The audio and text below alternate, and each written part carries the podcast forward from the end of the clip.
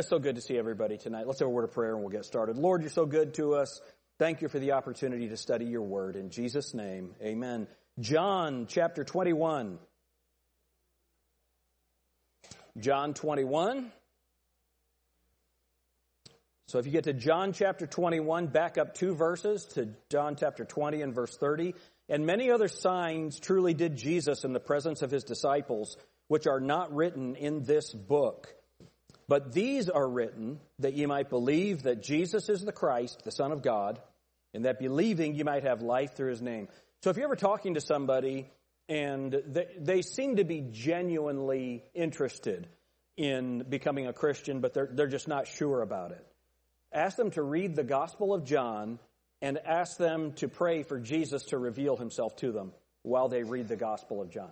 That is the purpose of this book. Now go to chapter 21. What I want to talk about tonight is right division in the book of John. So here in this transitional chapter, chapter 21, that's leading into the book of Acts, do you notice where it is placed in your Bible? This is the transitional chapter from the Gospels to the book of Acts. There's one other thing that I want to mention. When you hear about the synoptic gospels, the synoptics, you've heard that, I'm sure, you read it. That's Matthew, Mark, and Luke. It's not all four gospels. That's why they don't say the gospels, they say the synoptics. So Matthew, Mark, and Luke are all very similar. John is kind of on its own because John was written after the writings of the Apostle Paul. And so the way this is positioned in your Bible is really the Gospel of John separates Matthew, Mark, and Luke from the book of Acts. And so even the Gospel of John is a transition into the church age and the church age gospel. But here in John chapter 21, there are some significant interpretive principles that we're going to use as we go through the book of Acts. We're going to learn some things here in John chapter 21 that will help us in the book of Acts. So look at John chapter 21 and look with me at verse 21. Peter, seeing him, saith to Jesus, Lord, what shall this man do? Jesus saith unto him, If I will that he tarry till I come, what is that to thee? Follow thou me. Then went this saying abroad among the brethren, that disciple should not die. Yet Jesus said not unto him, He shall not die. But if I will that he tarry till I come, what is that to thee? So here's an interpretive principle that we get right here. The words matter. The words matter. It's not okay to add words, phrases, and concepts. It's not okay for you to take a statement of Christ and make it mean what you want it to mean or what is popular. So notice what it says. Then, verse 23, Then went this saying abroad among the brethren. So when other Christians say something, you understand that whatever popular Christianity says is probably wrong. And so sometimes we feel like we're alone, and man, it feels like nobody else agrees with us. Yeah, exactly. That is a biblical principle, and it's an interpretive principle. The majority is almost always wrong. The majority, when it comes to biblical interpretation, the majority is almost always wrong. Why? Because our hermeneutic, our biblical principle in studying the Bible is to compare the words, to believe the words, to care about the words, and to study the words. A guy named Chuck Missler, he used to say that you need to take the Bible seriously. You need to take it seriously. So not only take it literally, but take it seriously. Every one of those words matters. So let's see how this works. Verse 23. Then went this saying abroad among the brethren, that disciple should not die, yet Jesus said not unto him, He shall not die. But if I will that he tarry till I come, what is that to thee? So here's a principle. So if we were in a smaller room, I would ask somebody to give me the answer on this. Here's the principle. Never base a doctrine on a question. Never base a doctrine on a question. We base doctrine on declarative statements in Scripture. So here Jesus is giving a hypothetical. So look at the hypothetical in verse 22. Jesus saith unto him, If I will that he tarry till I come, what is that to thee? follow thou me. So what if he lives until I return? What business of that is yours? That's not the teaching of doctrine. He's asking a question. So here's our principle, two principles. Number one, take the word seriously. This is a question. It's clearly giving a hypothetical question. But then the direct question, what is that to thee? That's exactly it. Mind your own business. That's what he was saying right here. And then he gives a declaration. He gives a question and a declaration. The question is, if I will that he tarry till I come, what is that to thee? That we can't base doctrine on that. But we can base doctrine on the next three words, follow thou me. But even that, thou, is thou a T word or a Y word? All right, so that means it's what? Singular or plural? Singular. It's singular. So here, even in this, if you're going to interpret it properly, that's not a command for me, that's a command for Peter. Peter, don't ask me about John, you do your own thing. That's what's going on. And then you follow me. Follow thou me. So again, our interpretive principle is to look at the words. Second interpretive principle is never base a doctrine on a question. All right, let's keep going. There's more. It's really fun. Verse 24. This is a disciple which testifieth of these things and wrote these things, and we know that his testimony is true. So here's our third interpretive principle. Believe the Bible. Believe it. The testimony of the apostles. Sometimes it's called the testimony of the four evangelists. Matthew, Mark, Luke, and John. The testimony of the four, believe it. Believe it. Now, there's a lot of attack on that. This was written years after the event. Sometimes the sayings don't even agree. What do we? Believe it. Believe it. The testimony is true. And this is the clear teaching of Scripture. So hold your place here. Go to Luke chapter 1. I want you to notice something.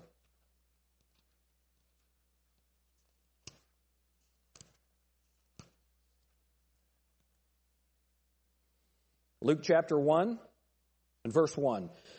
Forasmuch as many have taken in hand to set forth in order a declaration of those things, look at this, which are most surely believed among us, so they were believed before Luke wrote the Bible, even as they delivered them unto us, which from the beginning were eyewitnesses and ministers of the word, it seemed good to me also, look at what it says, having had perfect understanding of all things from the very first, to write unto thee in order, most excellent Theophilus. So look at the way he's writing. Is Luke writing authoritatively here?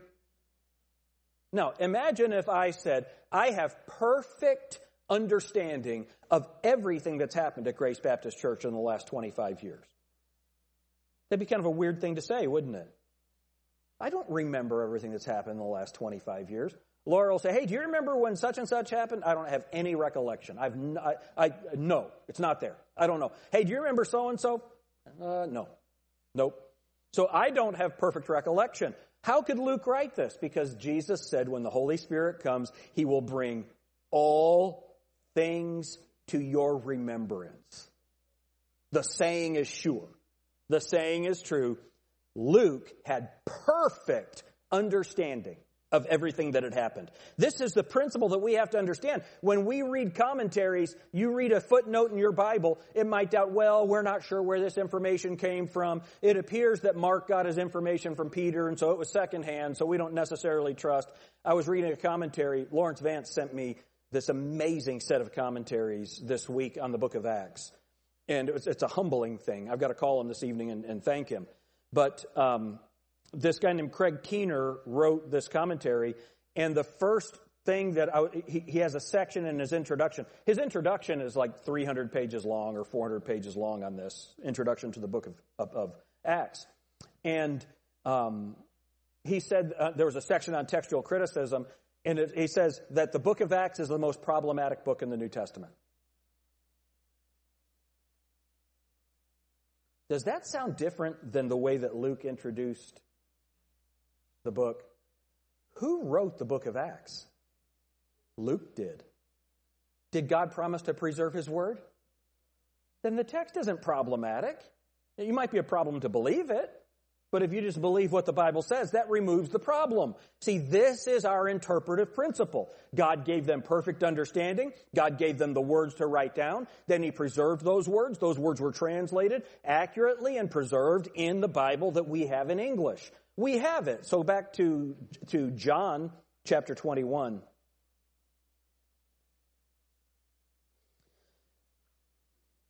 Look at verse 24 again. This is the disciple which testifieth of these things and wrote these things, and we know that his testimony is true. We know that his testimony is true. We know.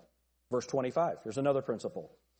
And there are also many other things which Jesus did, the which, if they should be written every one, I suppose that even the world itself could not contain the books that should be written. Amen. All right, so interpretive principle. Believe every word of God. Amen? All right? So here's what it says. There are many other things that Jesus did that if they were all written, the books of the world couldn't contain them. Go back to John chapter 20, verse 30. And many other signs truly did Jesus in the presence of his disciples, which are not written in this book. All right?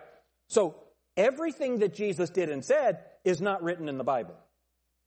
Everything God wants us to have that Jesus said and did is written in the Bible. This is called the principle of measured words. The principle of measured words.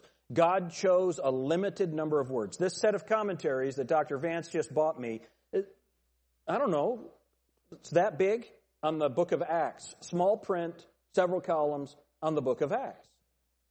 Why do I need to read that much work on a book that is that thick? Isn't that interesting? Fascinating. Now, I'm really glad I have that set. It's an academic set. There's so much stuff in it. I'm thrilled that I have it. It's going to be very fun. But it is interesting. How many of you would struggle to read 10,000 pages of commentary on the book of Acts? Seriously, how many of you would struggle to do that?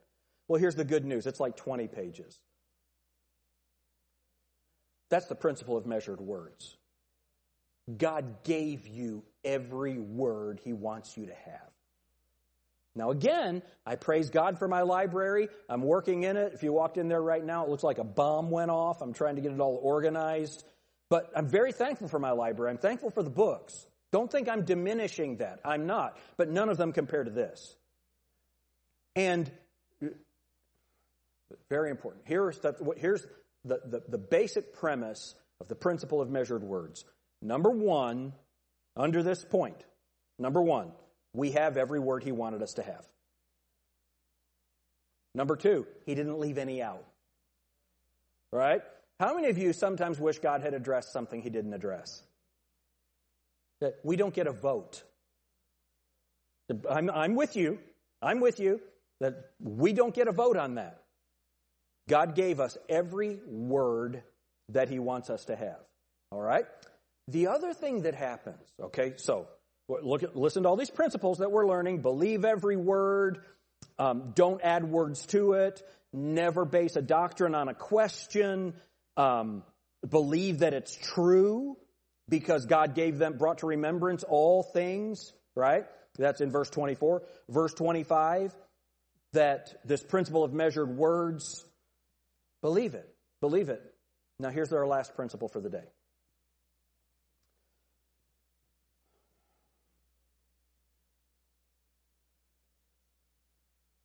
What now liberals throw out everything supernatural. Right? They're naturalistics. They don't believe in anything supernatural. Conservatives do their best. If they can find a humanistic explanation for a passage, they throw out the supernatural. Y'all know what I'm talking about? There may or may not have been a Jonah. Jonah may or may not have been swallowed by a whale. You know, all of those kinds of things. Here in this passage, how many, like the woman caught in adultery? You know, go and sin no more. How many of you have ever read that passage? How many of you believe that passage? That's not in the modern Bibles. That account is not considered to be part of your Bible by them. Think about that. You that without sin, cast the first stone. Any of you ever heard that? You ever heard that? No, that's not in the Bible. Well, listen, I'm going to believe what God has preserved for me more than these critical scholars. But these are even conservative scholars. I'm talking about Liberty University. I'm talking about conservative scholars question things like that in the Bible because they have bought this non-supernatural view of the text, non-supernatural view of preservation of the text. They do believe in miracles. They believe in the literal creation. But if there's a way to get around, the sons of God entering into the daughters of men, these spiritual things that happen, if they can find a way to explain that away, they will. Some of you remember we watched in my Sunday school class years ago a debate between Christopher Hitchens and William Lane Craig. And Christopher Hitchens asked William Lane Craig, do you believe that there were demons? Listen to what Craig's answer was. I believe the disciples believed there were demons. Well, then I could believe that Laura's got a 6-foot friend, Harvey, who's an invisible rabbit. Well, she believes that. Is there really an invisible 6-foot rabbit next to her right now? Could be. I don't know. She believes that there is. Is that a defense of Scripture? How many of you believe that Jesus cast out devils? How many of you believe that? Why do we believe that? Because the Bible says it. There's one of those examples right here, verse 25. And there are also many other things which Jesus did, the which, if they should be written every one, I suppose that even the world itself could not contain the books that should be written. Amen. Well, clearly that's hyperbole. There are several million books in the world.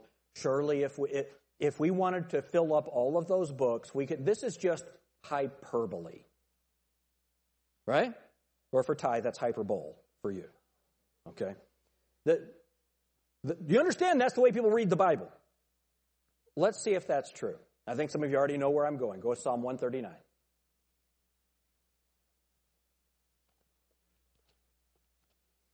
It's so fun when the world catches up with the Bible.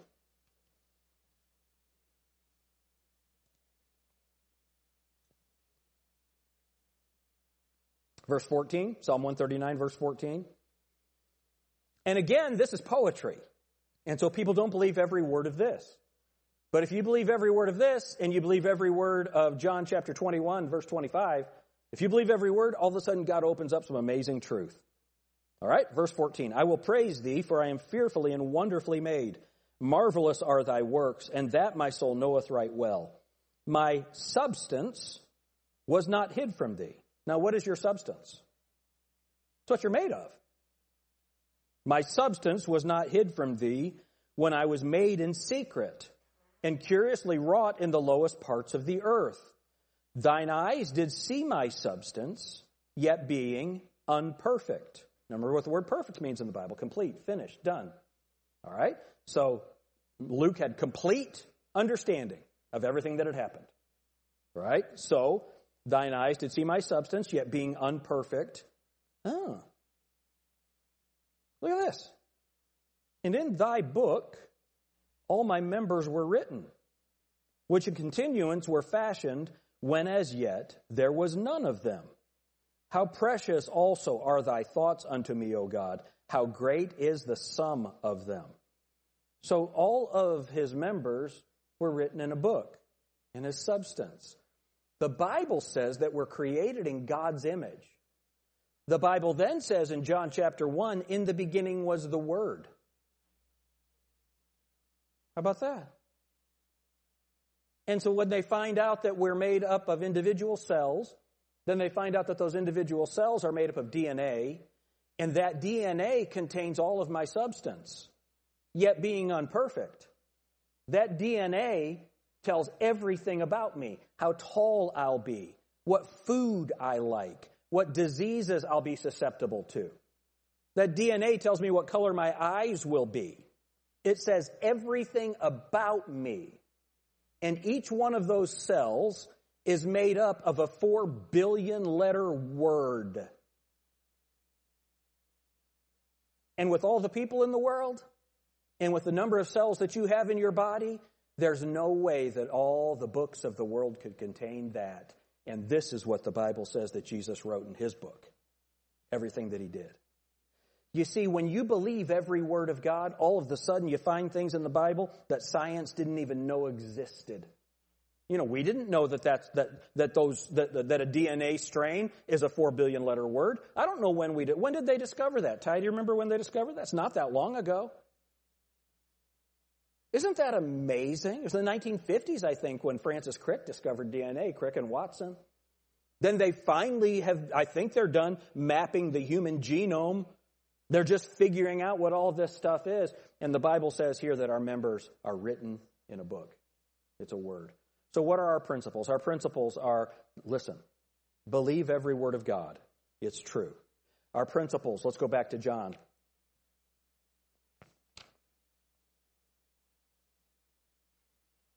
Believe what he says. Every word of God is true. Verse 22, he asks a question. Never base a doctrine on a question. Then went this saying abroad among the brethren that disciple should not die. Don't base a doctrine on a question, and certainly don't change the words of it to make your position. And then understand that the Bible is true. God gave them perfect understanding so that everything we have, these accounts, are true. And then very clearly, principle of measured words, and if you believe every word, he will unlock unbelievable truth. Isn't that fun? And so what we're going to do is we will use all of those principles as we go through the book of Acts to learn to unlock the truth that's in it, to make sure that we can have confidence in what we're preaching. Praise God for that. Let's all stand together.